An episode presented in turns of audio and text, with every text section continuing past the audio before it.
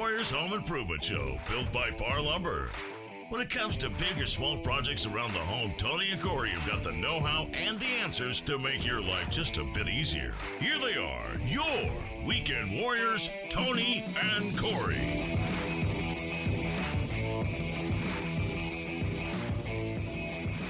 Hey, welcome to the Weekend Warriors Home Improvement Show built by Par Lumber. I'm Corey Valdez. And I'm Tony Cookston. Thanks for tuning in with us today. We've got another great show for you today. We've got a special guest in the t- studio with us. We do. Tony, who is it? We have Matt White with The Killers.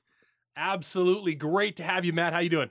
I'm doing great, guys. The Here- Killers, of course, is uh, referring to pests uh, and rodents, Lot- um, lots of bugs and critters. and not like teenage boyfriends no, that daughters bring. well, we we can, but we just charge a little extra for that.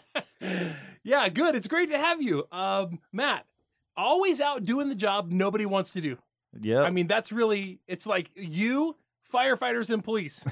Everybody else is running out, you're running in. Ev- everybody's running from the bed bugs, and we're running in to kill them. Yeah, oh, yeah. bed bugs. That's what I'm saying. I mean, uh, I feel like you have one of those jobs where um, very few people can do it and be successful and still get out of bed every day and It- smile. And you smile a lot. It so keeps us busy. you have this thing. Yeah, anyway, it's great to talk to you. You're the guy that everybody needs. Um, you know, one thing that's never ever going to change taxes and pests. You're gonna always have It's- bugs it's around. It's definitely one of those uh, one of those things. Yeah, you know, uh, Tony, the reason we bring Matt on this show every single year, it seems like, is to talk this time of year. Yeah. This time of year, bugs are coming out. The critters are kind of trying to, you know, invade your home. Yeah. And that's what Matt does. Matt White with the killers takes care of them. Should I tell the story how I first met Matt? You should because it's the funniest thing I've ever heard in my lifetime ever.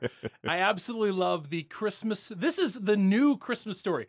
It's the Christmas story as told by Corey Valdez. Uh, let's hear it. Give it to me. So I uh I had a Christmas tree in my home and the like 2 3 days after we got the thing all of a sudden these bugs appeared all over.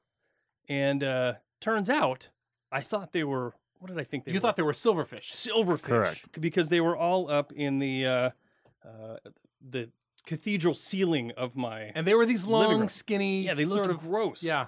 absolutely disgusting. So I'm like, oh, great, we have this infestation. I'm doing a lot of Googling and I'm like, oh man, we're screwed here. So I get on online, I find a company that has really good reviews.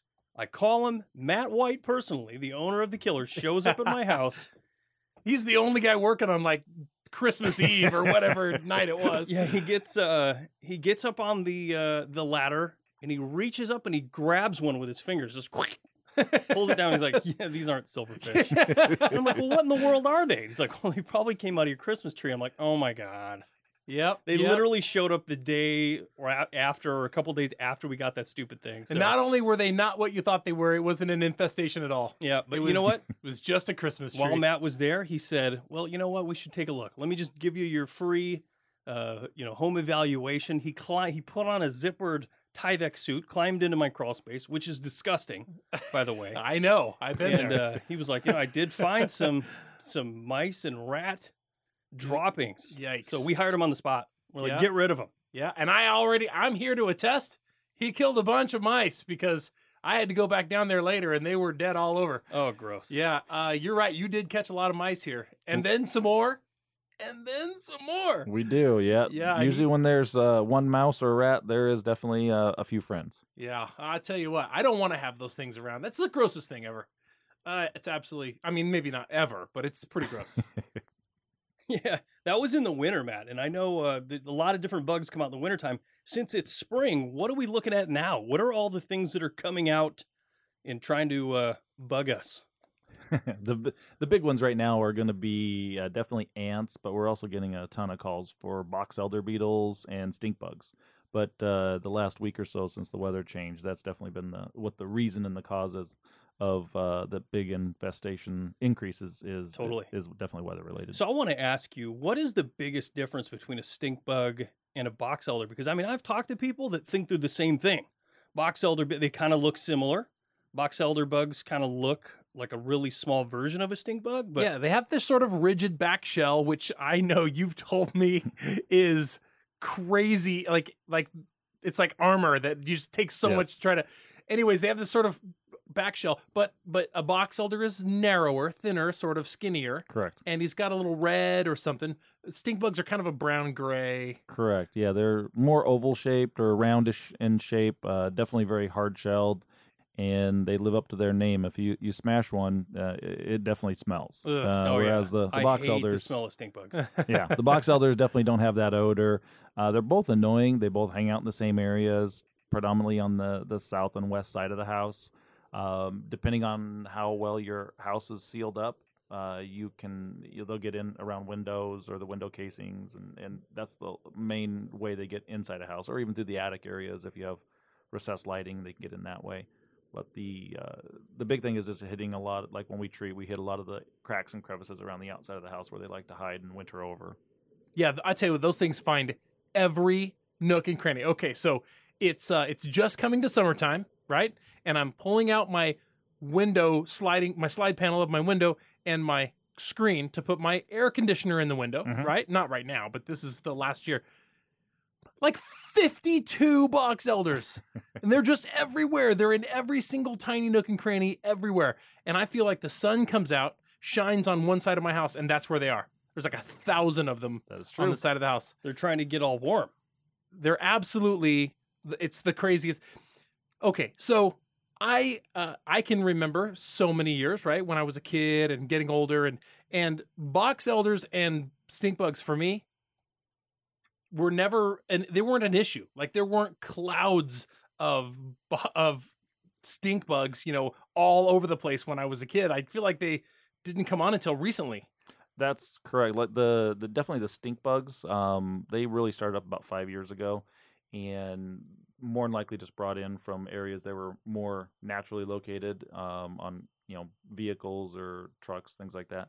And that's definitely when there's no natural predators in an area, they're they're gonna f- you know flourish pretty pretty readily, and so that's why we've definitely seen a huge increase in in those. Um, box elders, they've been around a long time. We definitely see ebbs and flows in the the amount of activity. Um, sometimes it's based on weather, but definitely uh, we see a, a definite cycle of them every few years. Where did stink bugs even come from? I think more in like the South is where they originally started, and then just kind of worked their way throughout the United States, and now they seem to be pretty much everywhere in the United States. They're United States. impossible not impossible. They're very difficult to kill. They are. I mean, they're very difficult to kill in big numbers. They're not hard to kill. You can smash one. Oh yeah. You pay for that. Yep. Um, you could even, you know, do something else, but killing them in big numbers, you know better than anybody. They're pretty tough little buggers. They the the definitely the hard shell makes it uh, them less permeable for for the products and stuff that we're using, but they they definitely like to hide out in the trees just like the box elders do, and then you know fly in by the thousands and then uh, attack a house. you know what they remind me of, Corey? They remind me of the sloth of bugs. They're They slow are and They stupid, and you know, and they're and they just don't die. Uh, and they're just frustrating those things. I know you shoe one and they're like, Meh. Yeah, I don't even care about you. I don't even care. No. And they, He they dropped- definitely smell. He dropped poison on their back and they were still alive. Whatever. Yep. We got to take a quick break. Thekillers.net. Check it out. You're listening to Tony and Corey, Your Weekend Warriors. Don't go away.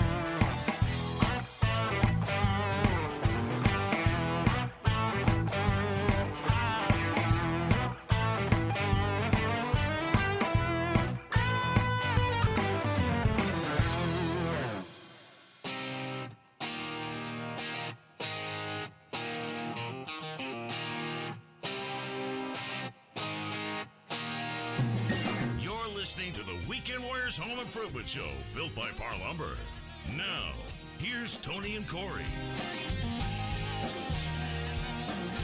Hey, welcome back to the Weekend Warriors Home Improvement Show. Thanks for staying with us. If you haven't already, go check out our Instagram and Facebook. We're at WW Home Show, uh, or you can check us out on our website. It's www.homeshow.com.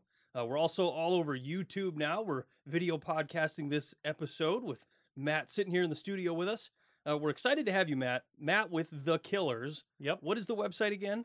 Thekillers.net. TheKillers.net. And uh, you operate where?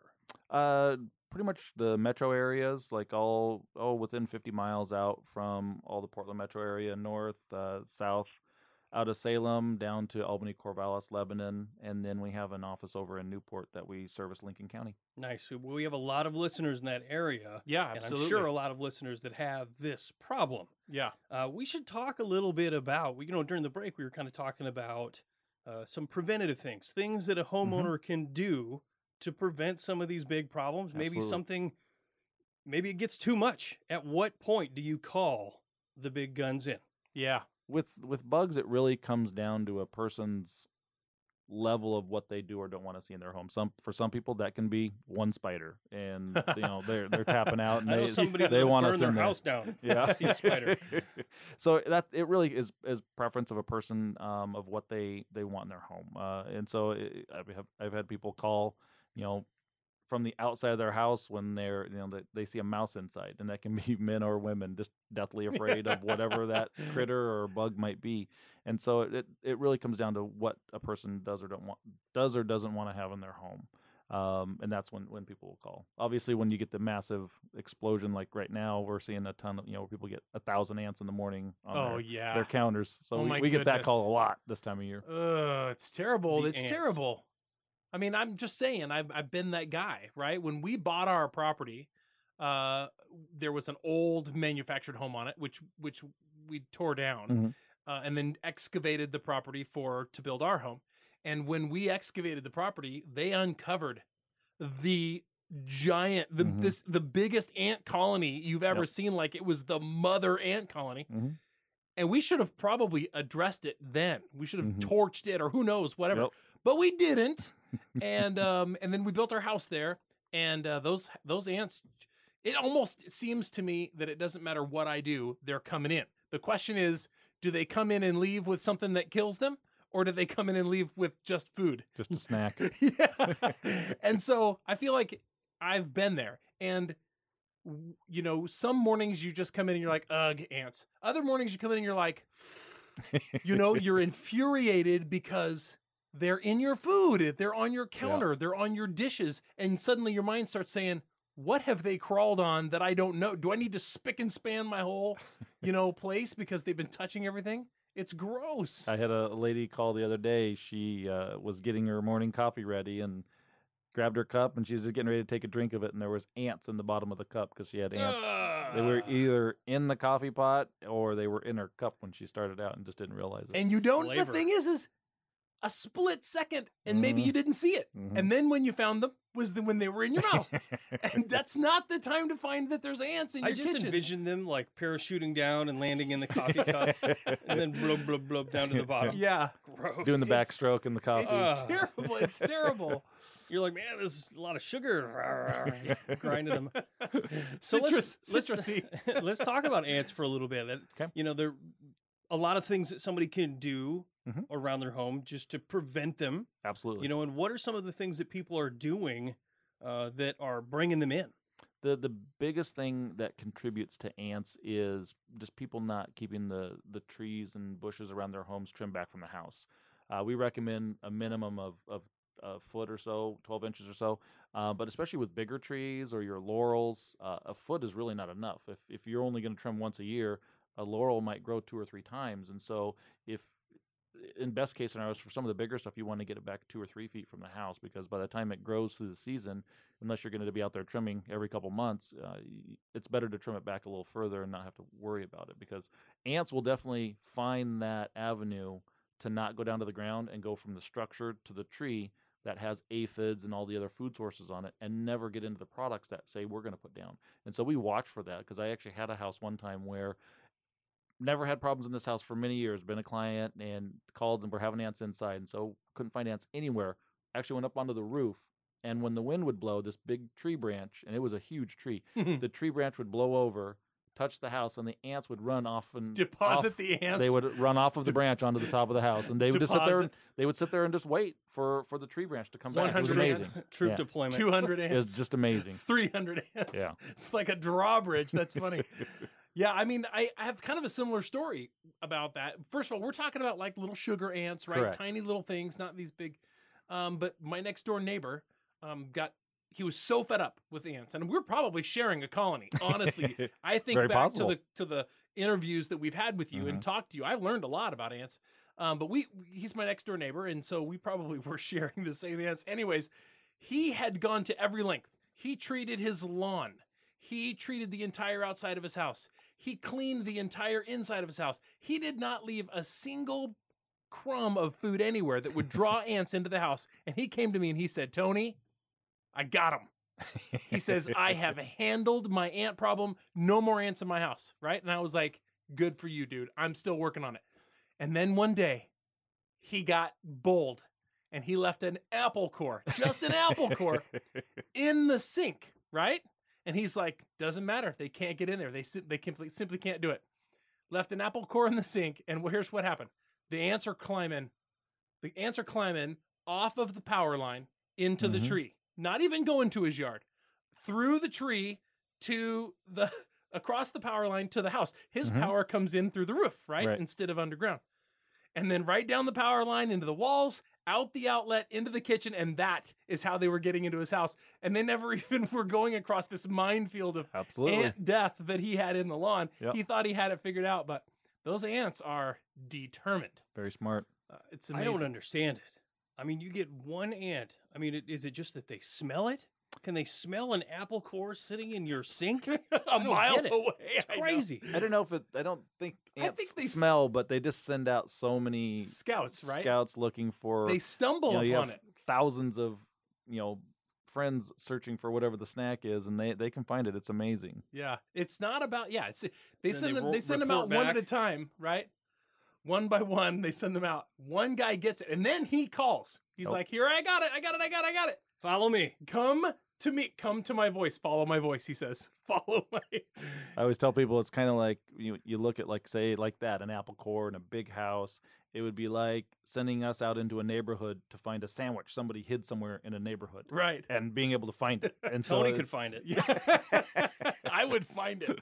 That's me. I'm the food finder guy. Sandwich king. Yeah, I would be the I would be the pride scout ant of my colony yeah. because I would be the food finder. What about keeping garbage cans Mhm. in the garage? I know a ton of people that do this, or pop cans, or those sorts of things. Yeah, the the can thing is is one that definitely like I rinse my cans out just a little bit just so you don't have any excess Sugar. of the yeah because if it's sitting in there you definitely will and it can even be uh, beer bottles and stuff they'll get into that as well so any of that type stuff you're gonna you know recycling and things or if you're recycling your your cans uh, for uh, food stuff you want to definitely rinse those things out and then before you put them in your recycling Yeah, we started doing bottle drop. Me too. So Mhm. instead of taking your cans in and putting them in the little machine one at a time, we just load them into a big bag. And I Green bag. cross my fingers. I mean, we have the killers come out twice a year to my home and, and take care of all those things anyway, but we haven't had any problems. And we do keep that in my garage. That's probably I need to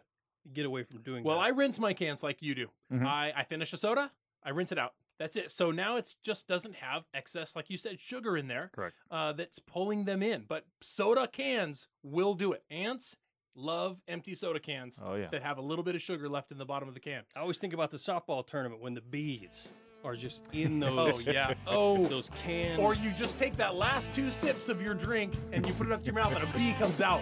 He's already in there. Yeah. oh yeah All right, we got to take a quick break. We're going to run this to you one more time. Thekillers.net. Check it out. You're listening to Tony and Corey.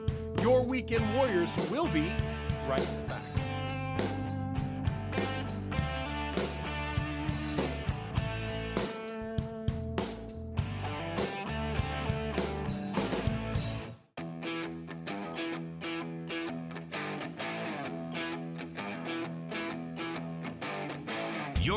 To the Weekend Warriors Home Improvement Show, built by Par Lumber.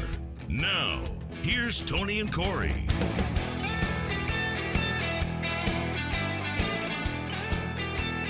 Hey, welcome back to the Weekend Warriors Home Improvement Show built by Par Lumber. Thanks for staying with us. Today on the show, we're talking with Matt White with The Killers. The uh, Killers. Pest eliminate, no, not, it's pest control. it is it's Pest elimination. your local pest pros yeah, it's The pest- Killers, your it's- local pest pros.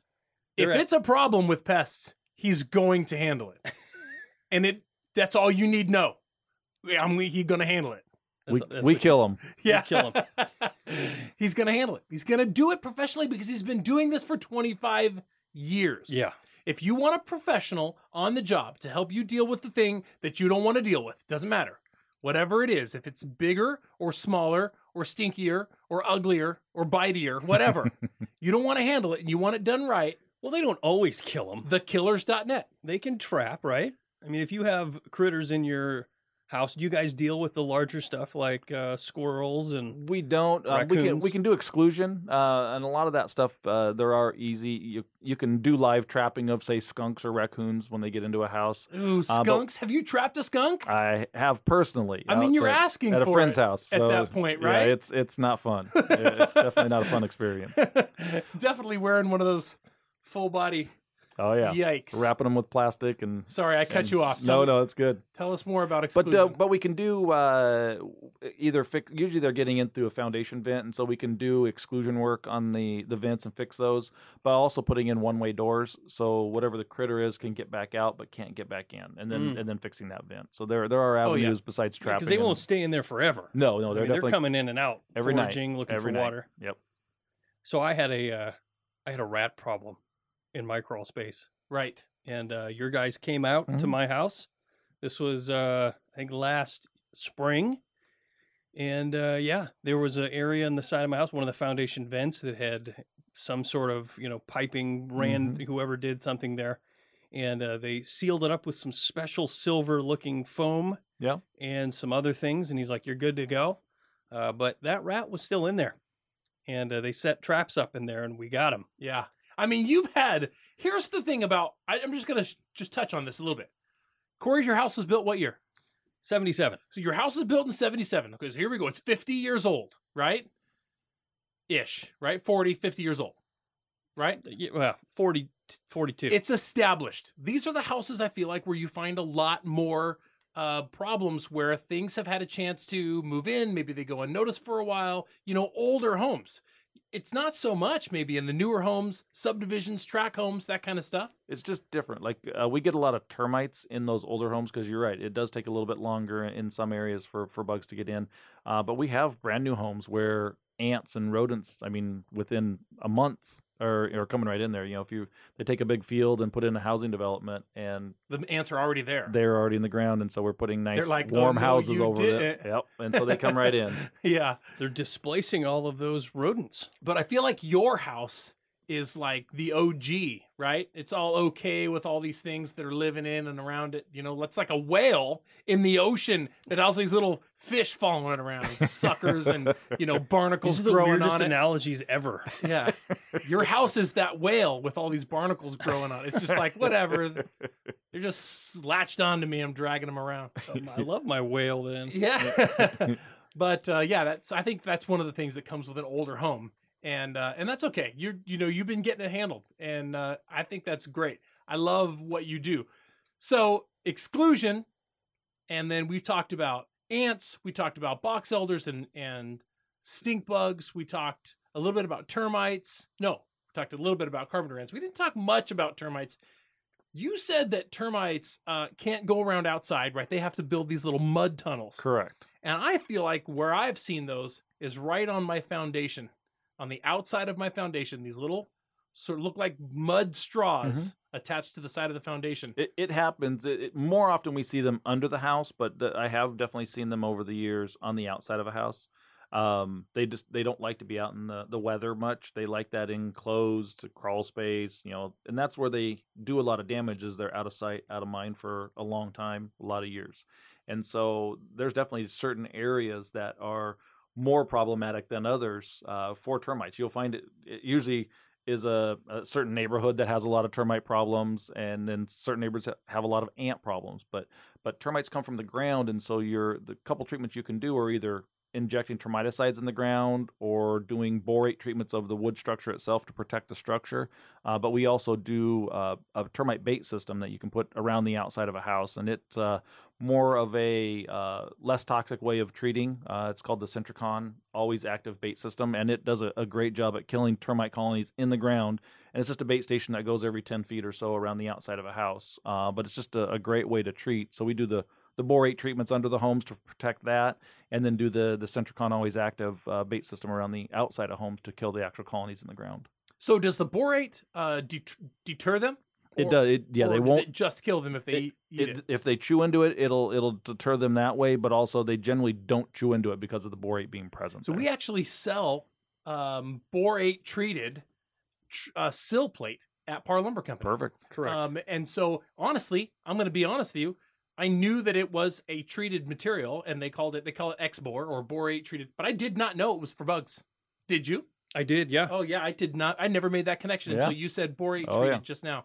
Yeah, That's borates are very great. Great product. To, it protects to use. against uh, fungus too, fungicide, and It all does. those things. So if somebody that owns a home saw a mud tunnel, like we talked about, somewhere on their property, Mhm. you're like 99 times out of 100, that's something that needs to be treated. Absolutely, yeah. Termites are definitely not one you want to to mess with. It's it's definitely not something that a homeowner can do themselves. It, it takes a pretty significant treatment to get rid of termites.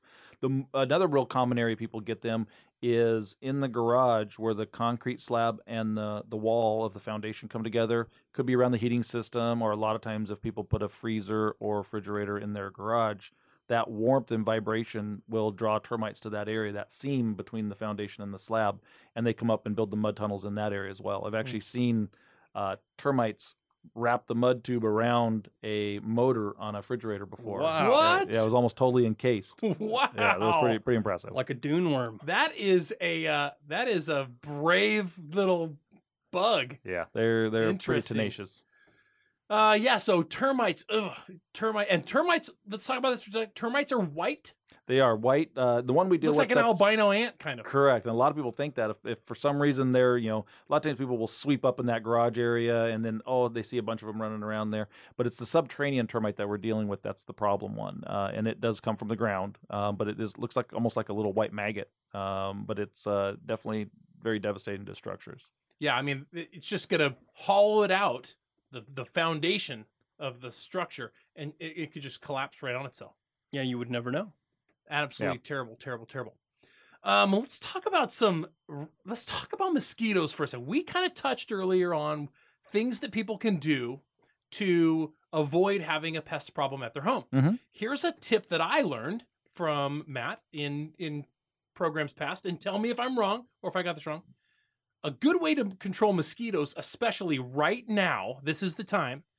Make sure you don't have standing water on your property that shouldn't be like a bucket, a five gallon bucket full, or tires that are stacked that have water inside there. Is this right? Yeah, those that's the the main thing. Standing water is definitely one of the biggest causes for mosquito issues.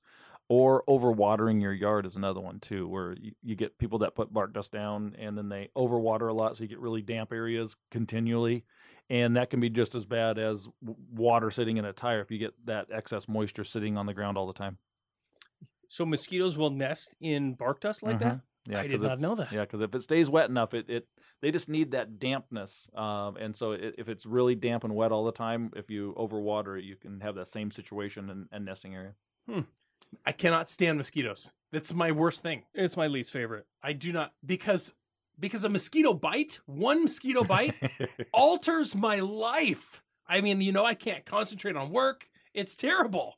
I do not like mosquito bites. I do not like them, Sam. I am. What is so let's say you do have, you know, an established puddle of water that you just fight with and you can't eliminate. Are there things you can do? I mean, I've Can heard you of treat these. the water? Do these, you know, I've heard of these tablets that you throw into those there things work. are. Um, we don't do much with the, the tablets and stuff, but there are different treatments of water and stuff that you can do. You just have to be very careful on on whatever products you're putting into that because if other animals are drinking that water, Oh, right. that's where you got to be The very, dog, the very, cat. very careful. Yeah, The chickens. absolutely. Yeah, you don't want to have. Uh, you don't want to sterilize the eggs that the chickens are making for you by um, bleaching the standing water that's in the yard. Speaking of chickens, do you guys uh do you do exclusion for chickens? We don't do exclusion, but we definitely uh, deal with a lot of the rats that come with the, the oh chickens. yeah, that's we right. We need to talk about that. we definitely do. Definitely, because chickens are super popular. Yeah, Everybody's doing it. Ugh, ugh, chickens are gross. All right, we got to take a quick break. When we come back, more with Matt White and the Killers. You're listening to Tony and Corey, your weekend warriors. We'll be right back.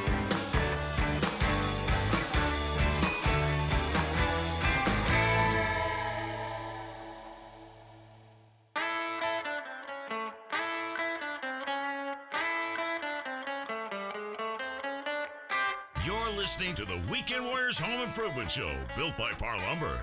Now, here's Tony and Corey.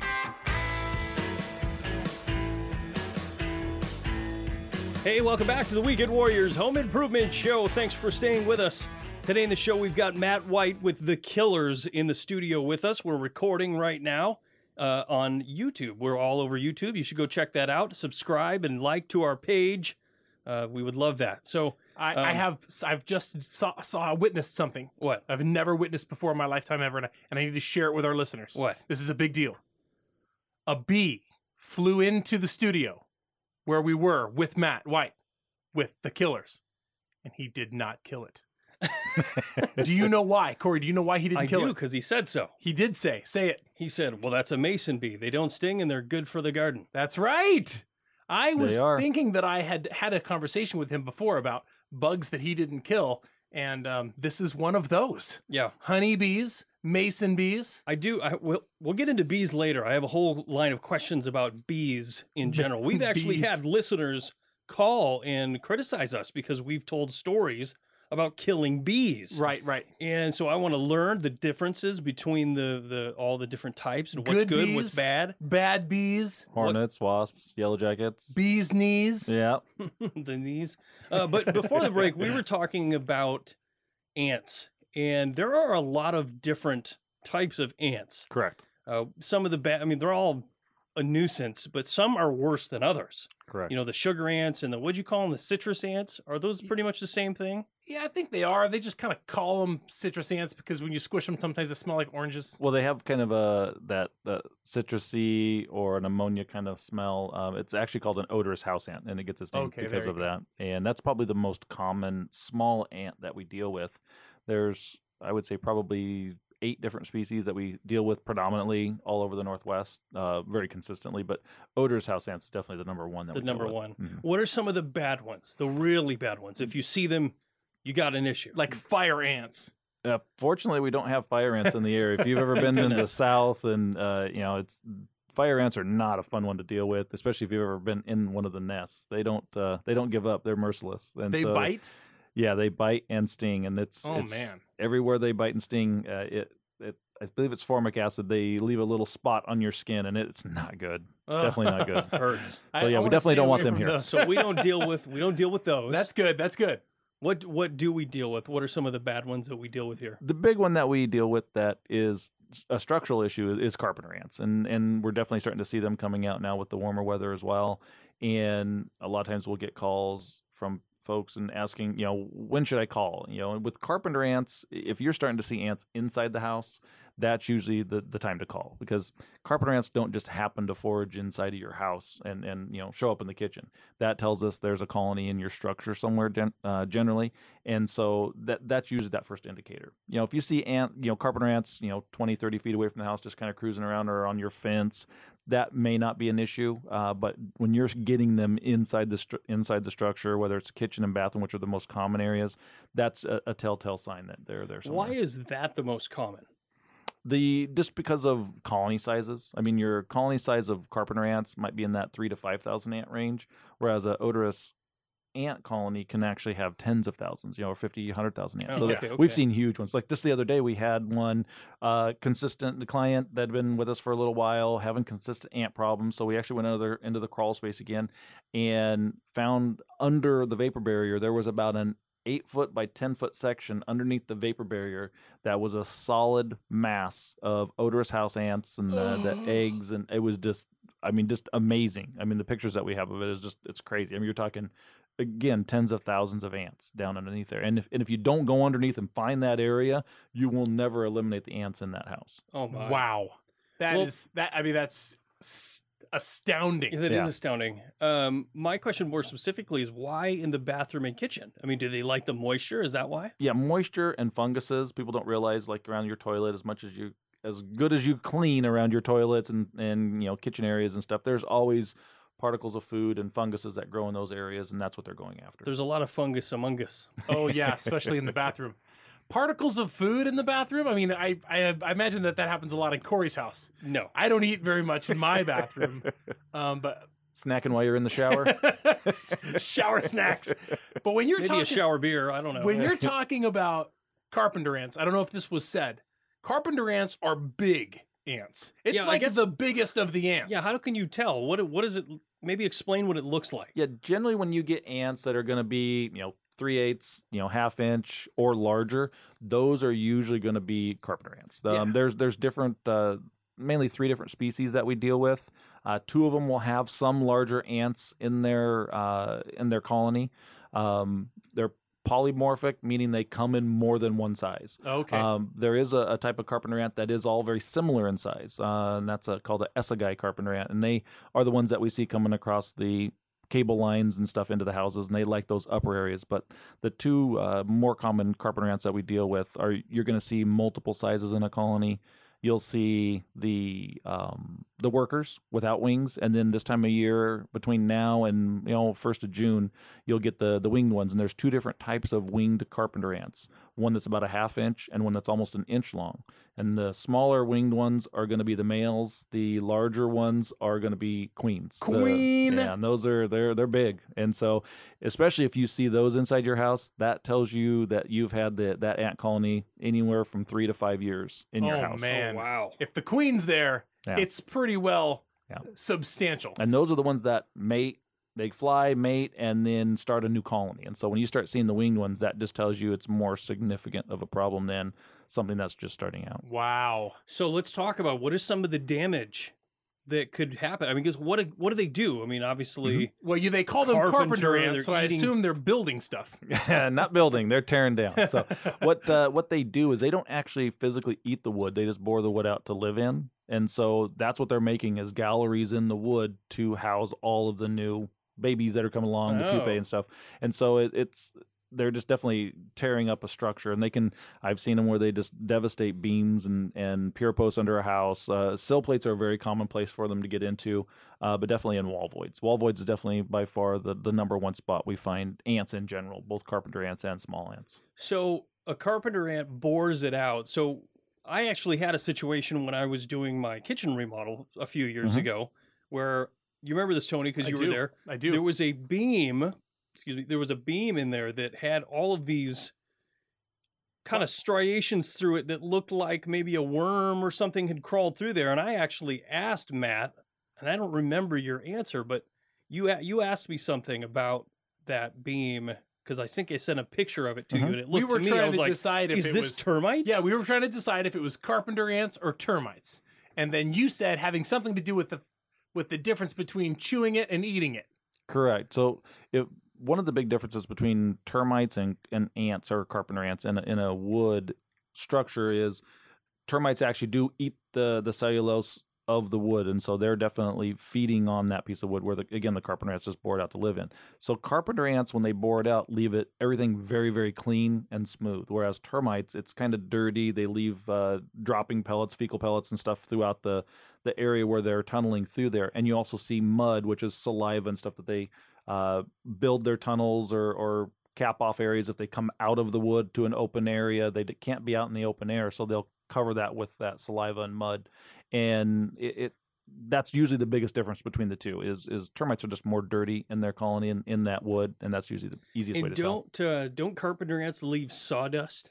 They can, yeah. It's called frass, and they'll. It's usually not in the Tunnel. the tunnels and stuff itself. They actually bore it out and then they have an exit hole somewhere and they'll kick it out. I've been in crawl spaces where you see this perfect pyramid of the frass coming right out of like a four by six, you know, pier and post uh, structure, and there's just this two foot pile of frass coming, sawdust coming out of the out of the the beam. Wow. Yeah, it's pretty it's pretty crazy. I re- one of the things about it, this is what I remember, uh, is that it's like it was choosing a certain line in the wood, like some softer part of the wood or something like that. And I feel like that had something to do with how you made the decision whether it was termites or carpenter ants. Cor- correct. Yeah, the termites will with that cellulose they will find the different uh, rings of a tree, and so you can see some pretty ornate patterns of uh, of termites.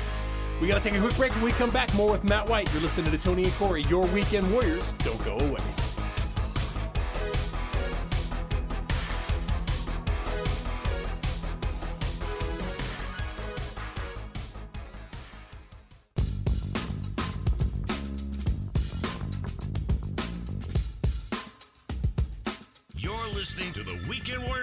Improvement Show, built by Parr Lumber.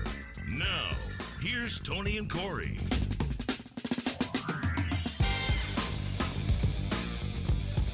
Hey, welcome back to the Weekend Warriors. Thanks for staying with us. Today in the show, we're talking with Matt White from The Killers. Uh, you can find him online at thekillers.net. Uh, we'll also post a, uh, a little post on our Facebook page.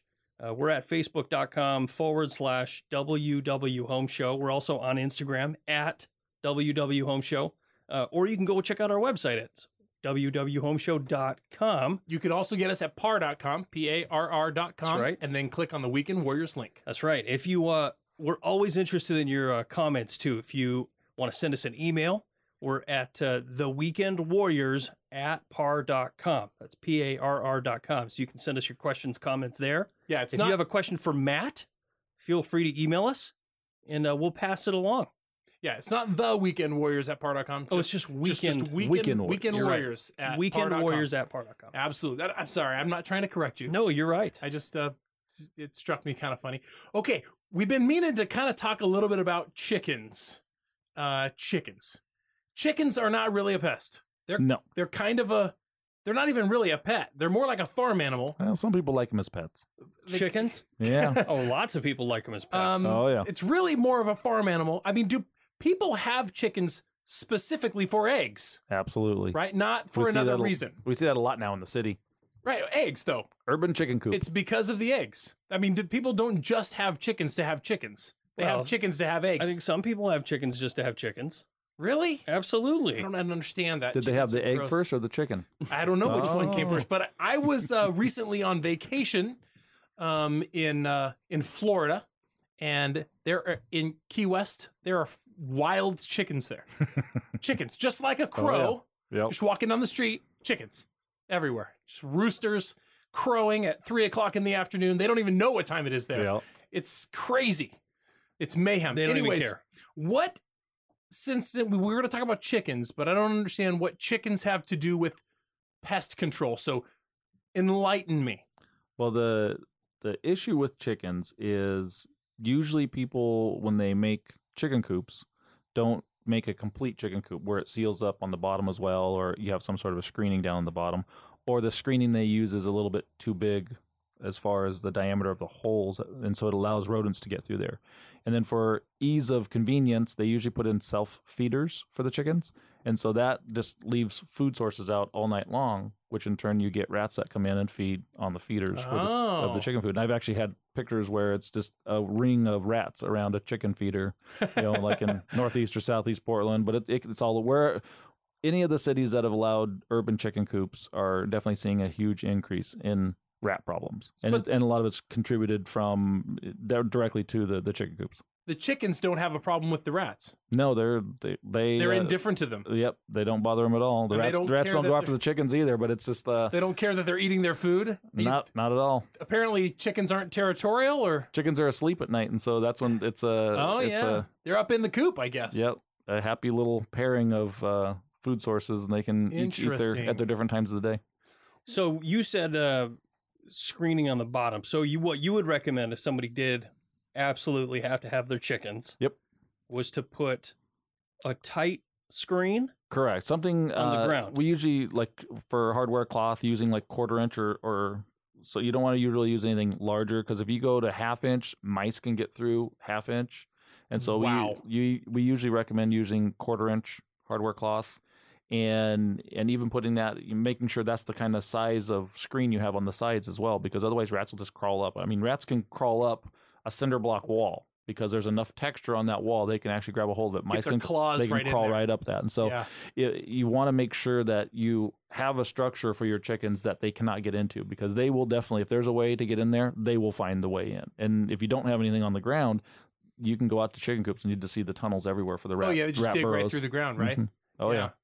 Well, so that kind of, I mean, it has to be a screen on the bottom if people are using it for fertilizing something. I mean, we've talked about chicken coops that people make where the chickens are inside and it's mobile. It's a mobile chicken coop so Yeah. that they can Oh, yeah, yeah. fertilize. You pick it up and move it. absolutely Yeah, I can't remember what they called that, Yeah, but there's it a was name for it. some kind of a mobile chicken coop. Anyway, that would definitely require a, a screened bottom, but there's no reason why that couldn't be a, a Mhm. quarter inch, Absolutely. quarter inch hardware cloth uh, for that. Yeah, that makes perfect sense. Uh, that's he- here's something else that I remember from previous interviews with Matt White with the Killers at thekillers.net. Ding. Uh, I remember you telling me that bird feeders, regular bird feeders, like Absolutely. for for wild birds, right? That people will just put bird feed out or suet or whatever, um, but that falls to the ground and that draws Correct. rodents. It does, yeah, it, and it's bird or squirrel feeders because a lot of times your birds they don't like all of the seed that's in whatever mix you're putting in your feeders, and so they'll kick out a certain portion of that, Yeah, and that ends up on the ground, and then and then mice or rat. Usually rats is what we're seeing in those areas. Um, will come in, and I've seen big burrows right underneath, directly underneath the um, the the feeders, and so it's just a, it's a matter of getting in there and and getting making sure the seed's cleaned up, or and I have everything I know about rats. I have bird feeders at my own house, but I don't let the bird seed build up on the ground. I let the feeders go completely empty, and then you give it a, you know, week or so. So that means they'll, the birds will then go to the ground and clean up all of that other seed that's on the ground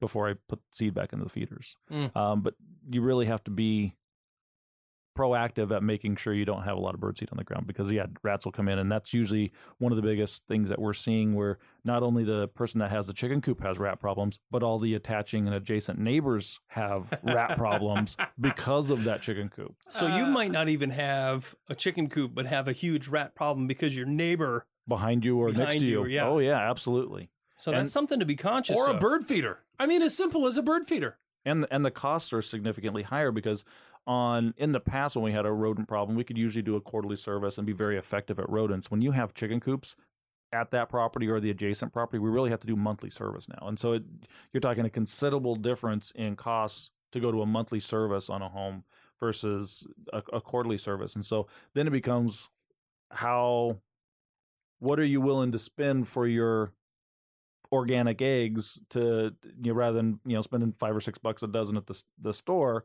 is a lot cheaper than than having chickens. Right. I mean, plus they're only like three dollars a dozen. I mean, they're pretty inexpensive. Yeah. I don't understand the whole chicken movement thing.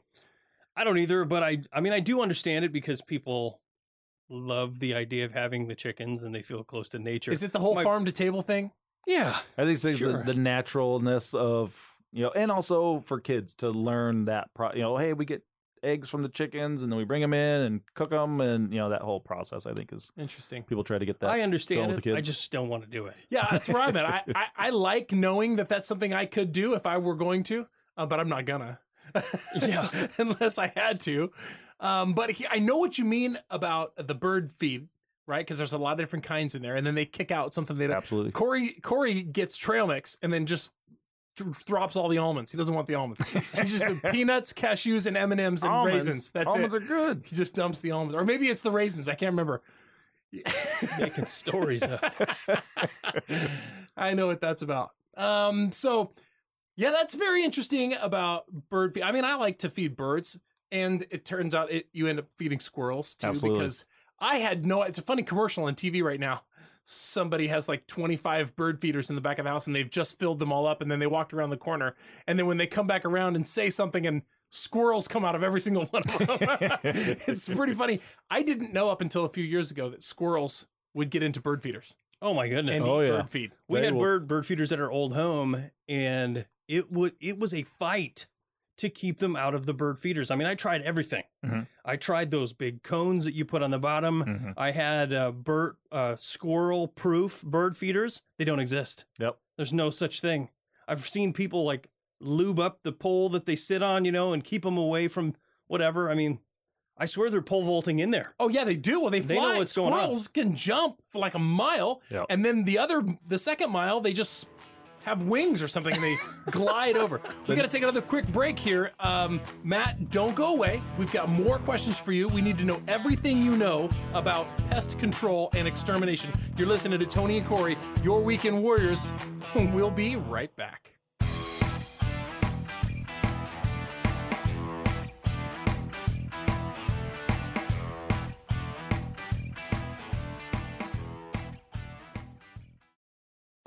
Being a homeowner in today's market isn't easy. With families hanging on to their homes longer, energy efficiency and long term quality have become top priorities. Future generations will benefit from the choices you make today. Make the right choice. Invest in your family's future with Ply Gem windows, available at area Parr Lumber locations.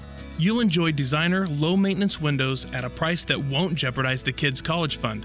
They're approved by the National Association of Home Builders and Energy Star certified. So, why do people shop at Parr? Because we know that people who want to build need selection, competitive pricing, on time delivery, and real experts who really know how to give expert advice. Just ask Shauna. We help design projects all the time. Let's take a look at your plans. That's why people shop at Parr. If you've got a project you need help with, visit any one of our PARR locations across the Pacific Northwest. To find a location near you, visit PARR.com. For a look that reflects your style, choose Marvin Windows and Doors. They'll enhance the essence of a room and the character of a home. Beautifully crafted with the most extensive selection of customizable options, it's easy to complement your vision.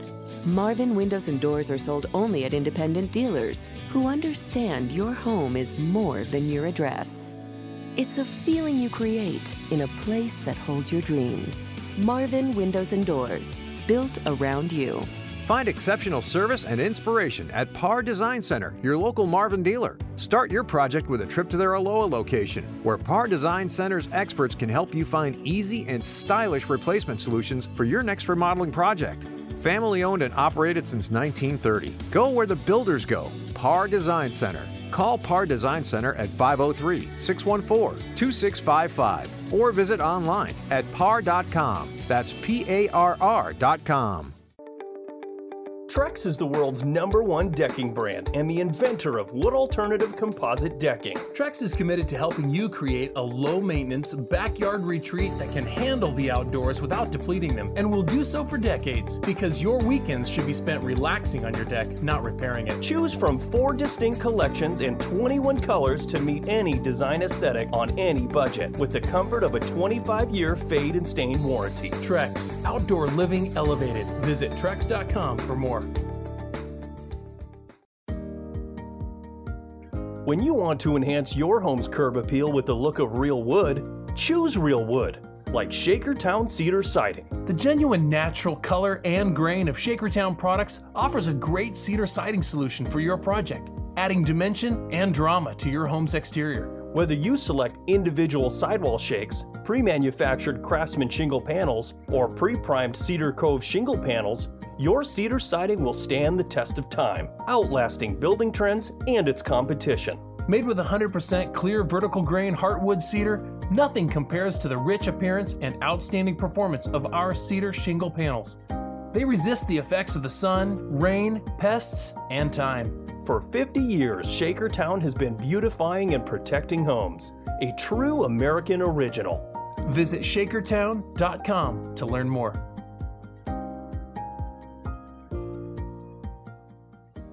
At Parr, we're more than just lumber because we know people want more than just lumber. That's why we sell grills, sealers, stains, wheelbarrows, rags, bags, extension cords, shop lights, saws, blades, ladders, and oh yeah, Yeti coolers and Yeti thermoses.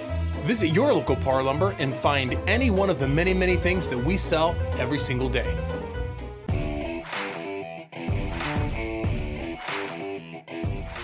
You're listening to the Weekend Warriors Home Improvement Show, built by Parr Lumber. When it comes to big or small projects around the home, Tony and Corey have got the know-how and the answers to make your life just a bit easier.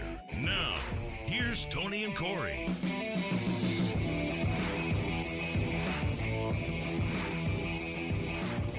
Hey, welcome back to the Weekend Warriors Home Improvement Show built by Parr Lumber. I'm Corey Valdez. I'm Tony Cookston, and we have Matt White with the Killers on the show today. Thank you so much for being with us, Matt. That's right. Stay, Thank you, thanks guys. for staying with us. Yeah, absolutely. Today, uh, we are talking with Matt White about uh, pets, pests, not pets.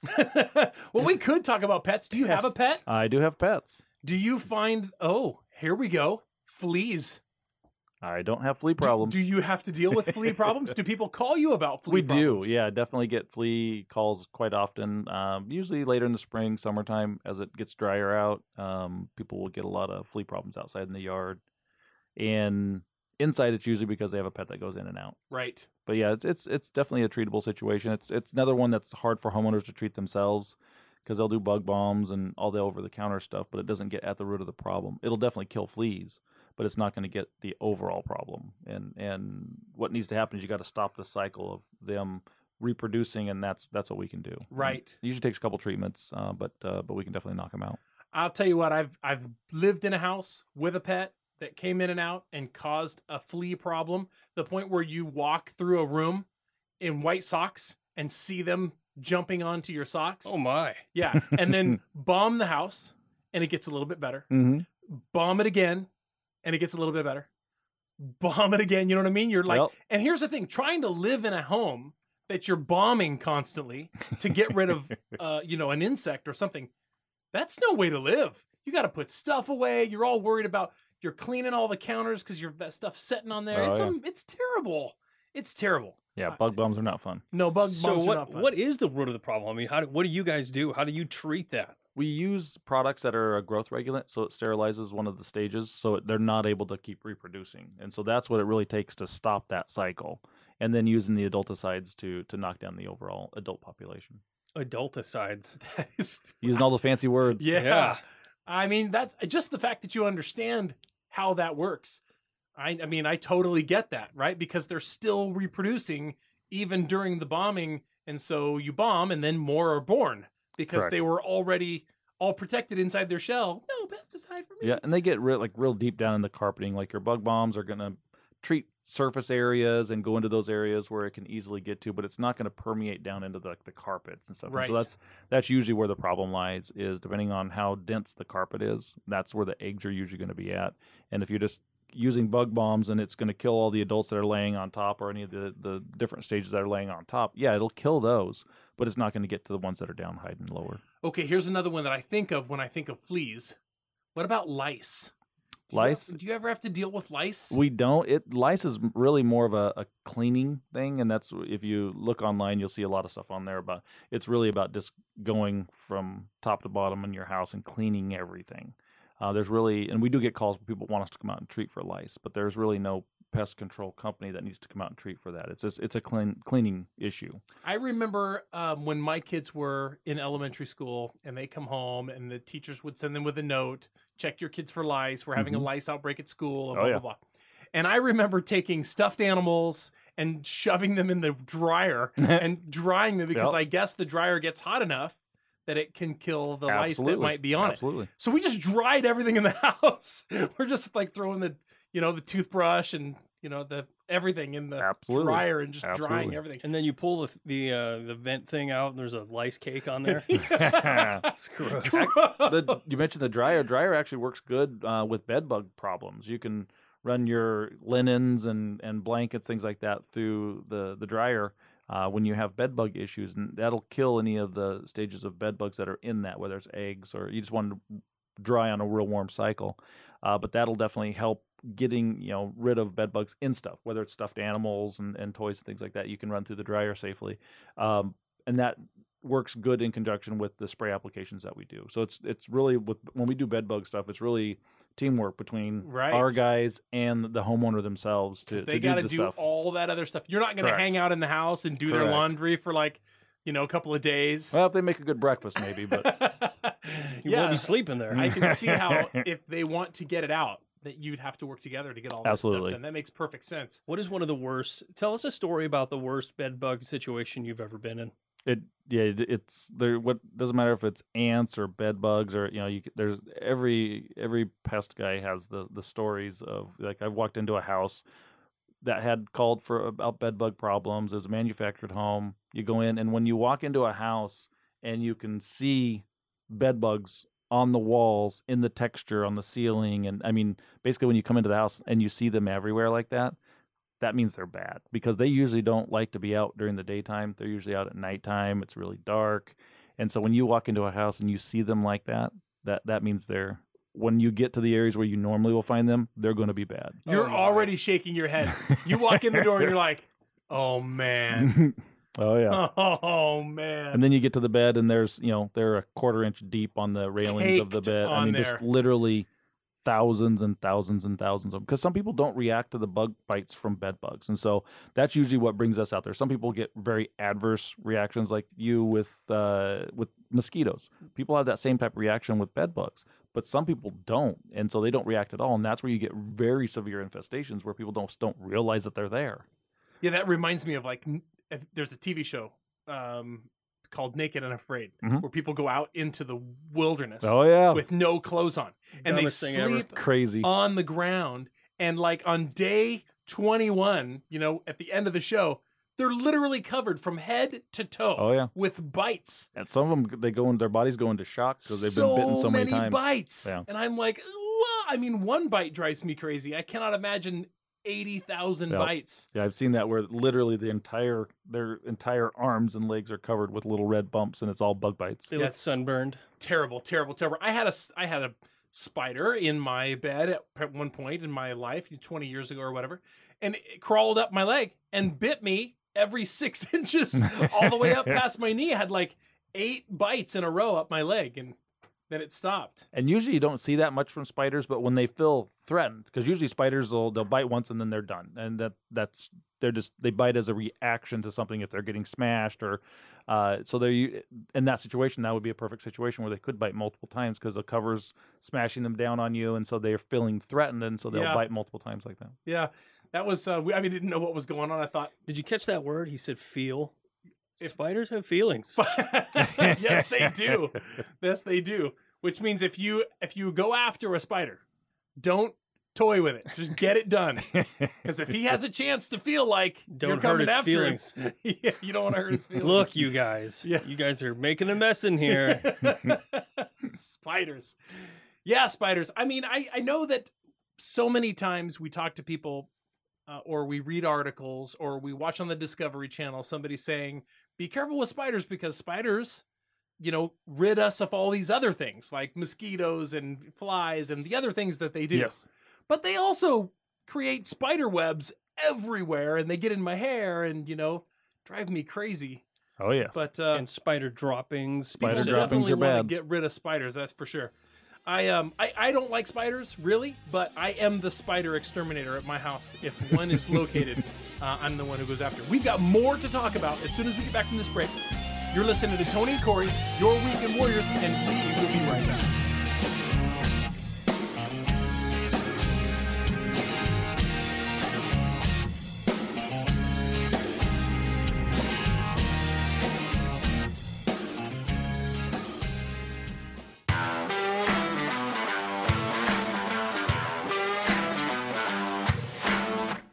Listening to the Weekend Warriors Home Improvement Show built by Parr Lumber. Now, here's Tony and Corey.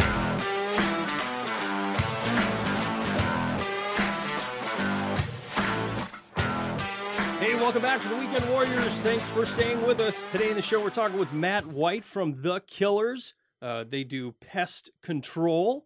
And uh, in the Portland metro area, Matt, I want to know a little bit about you. You know, we've talked about all these different bugs, but, you know, people, I hired you because I got to know you. You showed up at my house. I trusted you. I mean, I didn't even know you, but I trusted you because, you know, I, I, I thought I had the silverfish problem. And he immediately was like, no, you're good. You don't. And I mean, immediately I said, man, this guy is trustworthy. Right. So tell us a little bit about how you even got into this business, a little bit about yourself. Long Let's walks on the a little bit. beach, that Bug- kind of stuff. Bug killer extraordinaire. No, actually, I've been doing this just about 25 years now, and I started with the company back just doing services, and and basically, it's kind of the American deal. You know, I started at the bottom, worked my way up through the company, and became part owner in 2011, and then primary owner a couple years ago. And it's uh, like I say, just that all all American dream of you know starting somewhere and working hard and and doing what we do and and sticking with it. That's the big thing. That's what I see. You know, with you know, especially younger the younger I hate saying that now. That makes me sound old. Makes but- you feel old. All Well- the kids. them kids. you know, don't let that make you feel old. Let it be the gray in your beard Yeah, that happens. or the gray around your ears. All yeah. my grandkids. yeah, or that.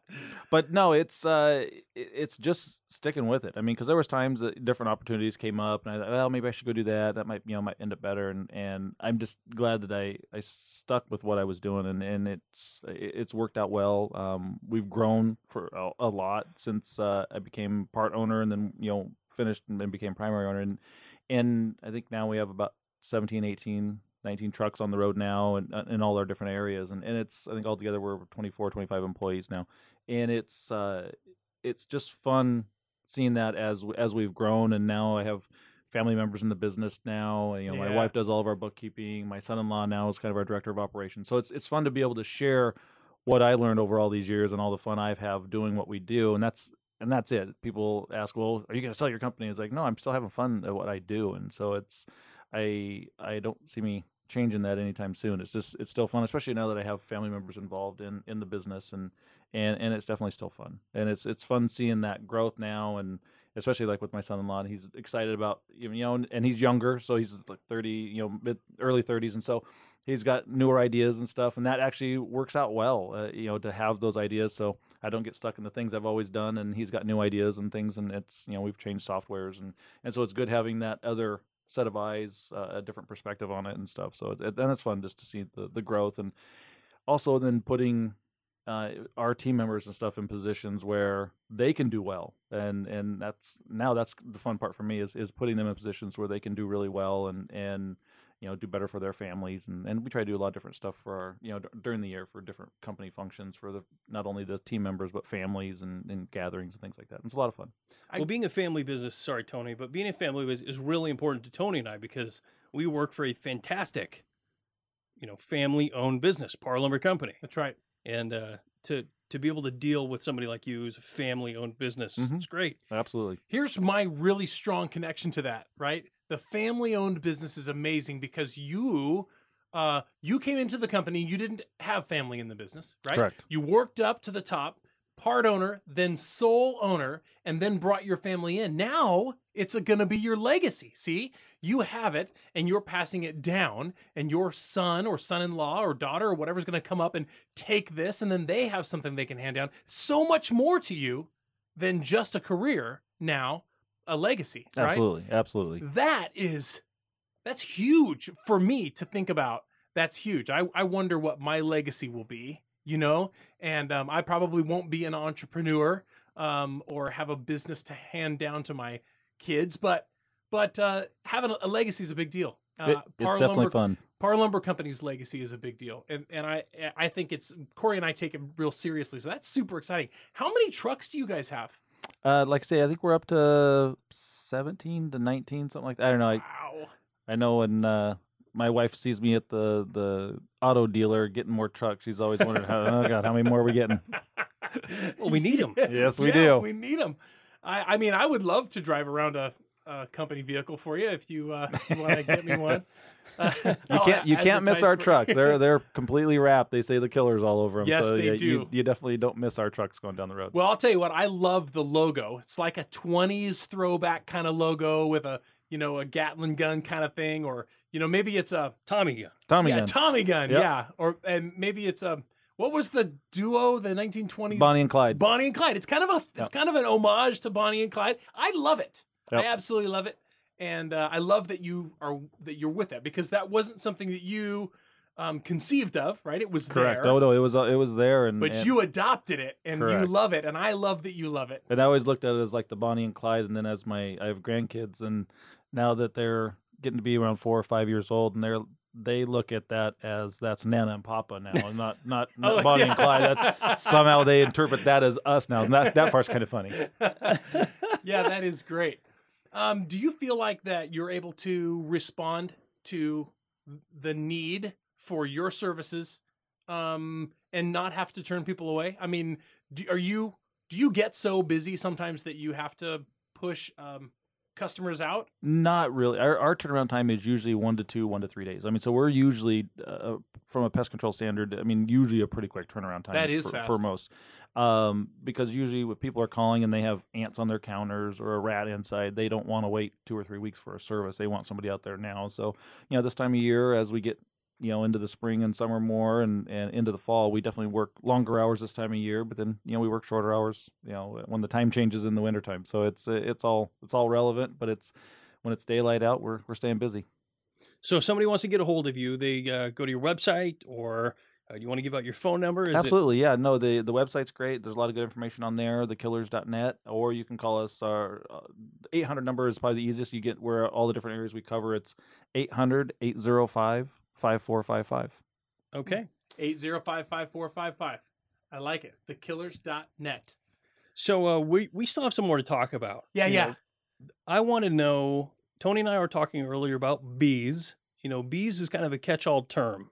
You know, you see anything flying that could potentially kill you, you call it a bee. Yeah, and it goes stinging Yeah. insects Yeah, stinging insect kind of gets lumped together as a bee, but there's a lot of different types of bees. and we've got no trouble before Yeah, we upset have some people Yeah, we- that's right. We have. And the thing about it is that it's incorrect about that statement is bees are good for the environment. honeybees Honeybees, you said mason bees, mason bees honeybees are, are both really really good for the environment but there are Bumblebees. bumblebees correct. bumblebees, but wasps, hornets, yellow jackets. wasp hornets and yellow jackets are probably They're the just like- three- They're just- like bee militia. Well, and they can be detrimental to people. People get anaphylactic shock and stuff. So if they get stung, it can be severely bad for for a person. So that's why we do a lot of services. This last year, this last summer was probably the worst year we've ever seen. You know, in 25 years I've been doing this, it's the worst year I've ever seen for yellow jackets and hornets this last year. what Last summer. What is some of the things that you're doing to control those sorts of uh, insects? You know, the wasps, hornets Mhm. that you know because we want to preserve the bees that we have, the honeybees. Are are there treatments out there that uh, are less detrimental to the other flying insects?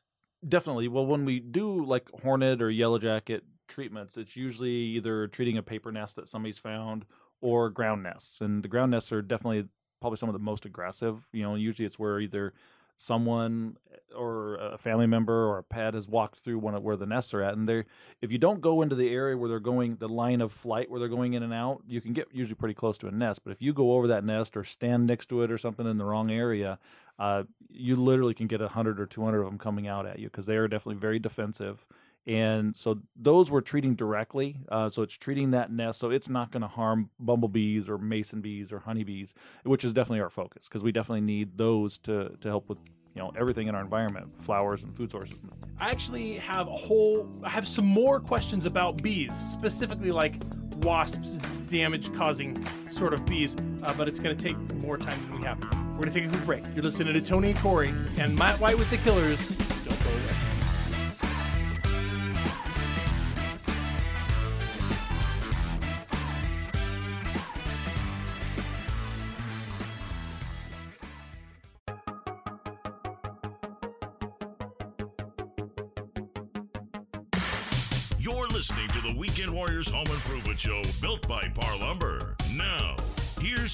And Corey.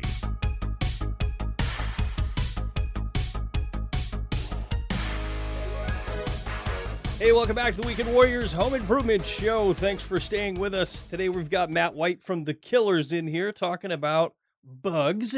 And uh, before the break, we were talking about uh, bees, uh, wasps, hornets.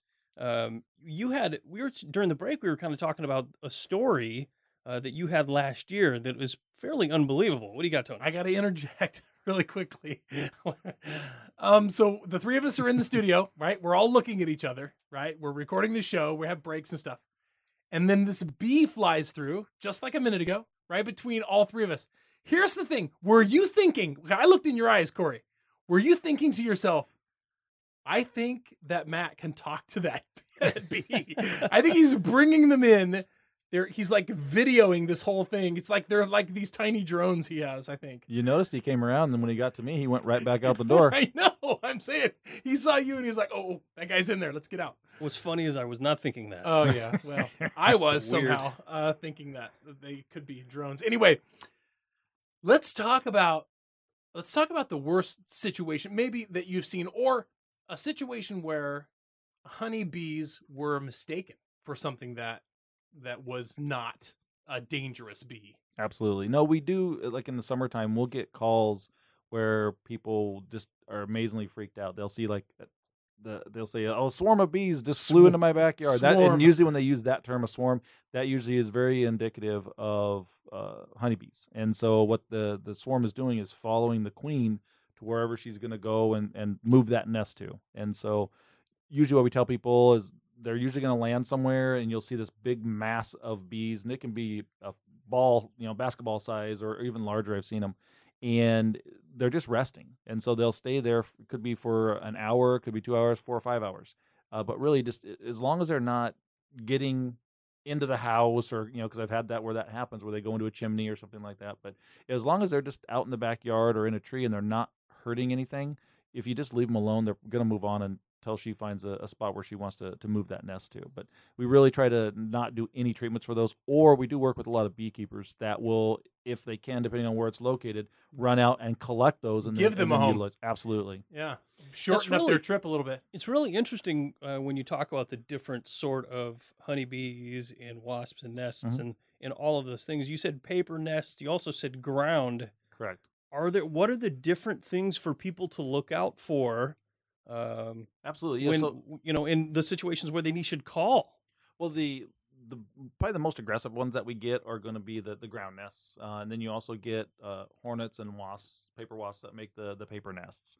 And so when you see those nests, uh, you know some of them can be small, baseball size, but we've I've seen them a foot wide and two feet long. So I mean they they get really large, and your your bald faced hornets get pretty aggressive as well. And so they're they're they're not a fun one to deal with. They're really large. Uh, getting stung by one is not fun, and so the uh, usually you're getting stung by those. It's it's a single sting, so that that part's not as bad as, as say yellow jackets where they'll swarm out of the ground, you know, a couple hundred of them and, and attack you. And so I've gotten stung, you know, before I did bug stuff back in the day on the farm. I got stung like six or eight times in the face because of course I had clothes and stuff on, and Of so they're mean and so th- that's one of those things where you just uh, you got to be aware of your surroundings especially as you get to the later summer months because it can be anywhere around the outside of your house especially if you have kids or anybody that could be allergic to, to bee stings and stuff so you just have to be very careful in that and so So you if you have a bunch of ground nests, what do you do? So we usually you know we have the the the cool suits where we suit up it's got the little cover over your head and so you don't get stung and gloves and and we go out there and we just uh, put products into the nest in the ground directly. We have machines that will actually pump a little gas down into the ground so it kills the whole colony and usually within just a matter of minutes. Uh, but you still have the the yellow jackets and stuff that are flying around that are coming back to the nest so it can take up to 24 hours 48 hours for all the bees to the the, the yellow jackets to die once they get back into that ground nest. Uh, but once it's treated, that nest is, is not going to be viable any longer. Well, I, I had a little bit of a run in with a bald faced hornet or a couple of hundred bald faced hornets. I've heard this story. And here's here's my contribution from that, Mhm. right? This is my contribution. By the time I found the nest, it was the size of a basketball, mm-hmm. and uh, and it was it was not to be taken lightly. Um, probably the bigger, more important thing about that is that I stumbled across it. And by the time I stumbled across it, it had been being built for some time. Like you said, they could be a, a, a baseball or a softball or something like that, but this was not. This was enormous. This took a long time to make, and I was oblivious to it. Mm-hmm. This is Weird. So here's my takeaway. Here's my takeaway. I feel like that you around this time of year, uh, you should be going out and inspecting your property. Check the eaves on all four corners of your house and in between. Check your shed all the way around. Look for this type of a thing to be being built. Mine was uh, a paper uh, nest, right? A bald-faced hornet. Uh, is what you determined that it was Mhm. after I told you the story. And those things are, those things are, uh, they're warriors. I mean, they are literally assassins. They are out to get you, and all they have is that stinger, and it's enough. uh, I thought that I was, I thought that I was armed with what I needed. I had two cans of hornet spray that fires about eight feet or so. You know, when you pull the trigger, and I figured I'm good to go. Plus, I got my kids out there, and they each had cans. We surround and drown, right? We figured we're good. Well, this is what I didn't know. Three of us went out of there, but by the time we pulled the trigger, there was only one of us left. the other two saw bees before we even started attacking and ran. I was alone. Probably the smart move. Yeah. I emptied those two cans, uh, which sprayed about a good seven or eight feet into that nest, but they don't just fall over dead. If uh, they come out of there, man, Oh yeah. and they're looking for whatever is attacking them, and it's uh, man, one of them made eye contact with me, and he was, I mean, literally, he was looking right at me. He's like, "I'm coming for you," and it Oh, was yeah. it was a bit of a scary moment. They are. Uh, They're mean. Whew, they are Very mean. mean. But I would not suggest t- tackling the um, nest on your own. Um, just call somebody who can put on a suit and handle it quickly. And uh, that's Matt, Matt White. Absolutely. I watched a video, I think last week, of a guy uh, getting rid of a paper Mm-hmm. nest that was attached to his eave on his home Yeah. with his drone. Oh, I've seen those You see- videos. Oh he yeah. goes up to it and ch- like literally just flies into it and chops it off. Yeah. And it falls to the ground. Like, that is so stupid.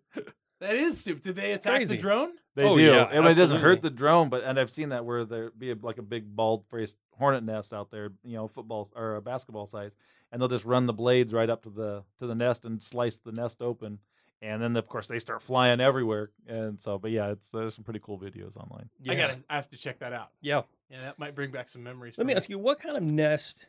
You know, I've s- I've seen nests before that are up in the eaves that are that look like mud, Yep, mud What- dauber, mud dauber. mud dauber, yeah, and, and actually if you break those open, um. After many years of doing pest control, I, I seen you know somebody brought in oh I, there were spiders in the mud dauber nest, and it's like oh well the spiders were actually placed in there by the female or one of the drones and stuff and so the larva will feed on the spiders. They stick an egg sac of spiders in there and then they the the larva of the mud daubers will feed on on the spider. So Oh you open it up there's all these little spider legs and stuff in there and it's not the spiders going in there after the fact. They were in there from the beginning the the the, the drones put them in there. You know, there's a name for that. Mm-mm. Nest of nightmares. Ooh, gross. That's what that is. legs, Oh my god. legs, and legs and legs. oh yeah Uh, mud daubers, I've seen them a lot in Arizona. Yeah. Very common in Arizona because uh, in Arizona it's hot, so you spend a lot of time in the pool. Mud daubers will have a nest in a nearby tree, Mhm. and they come zooming down to the pool, Yep. scoop scoop up as much water as they can, and take it back absolutely uh, as they're building their nest, which is very. So my brother, I have my brother lives in Arizona, has a pool, and uh, we would count the amount of mud daubers we could take out in a day, but you couldn't leave the pool, so you had to wait for them to come to you. How would you take them out?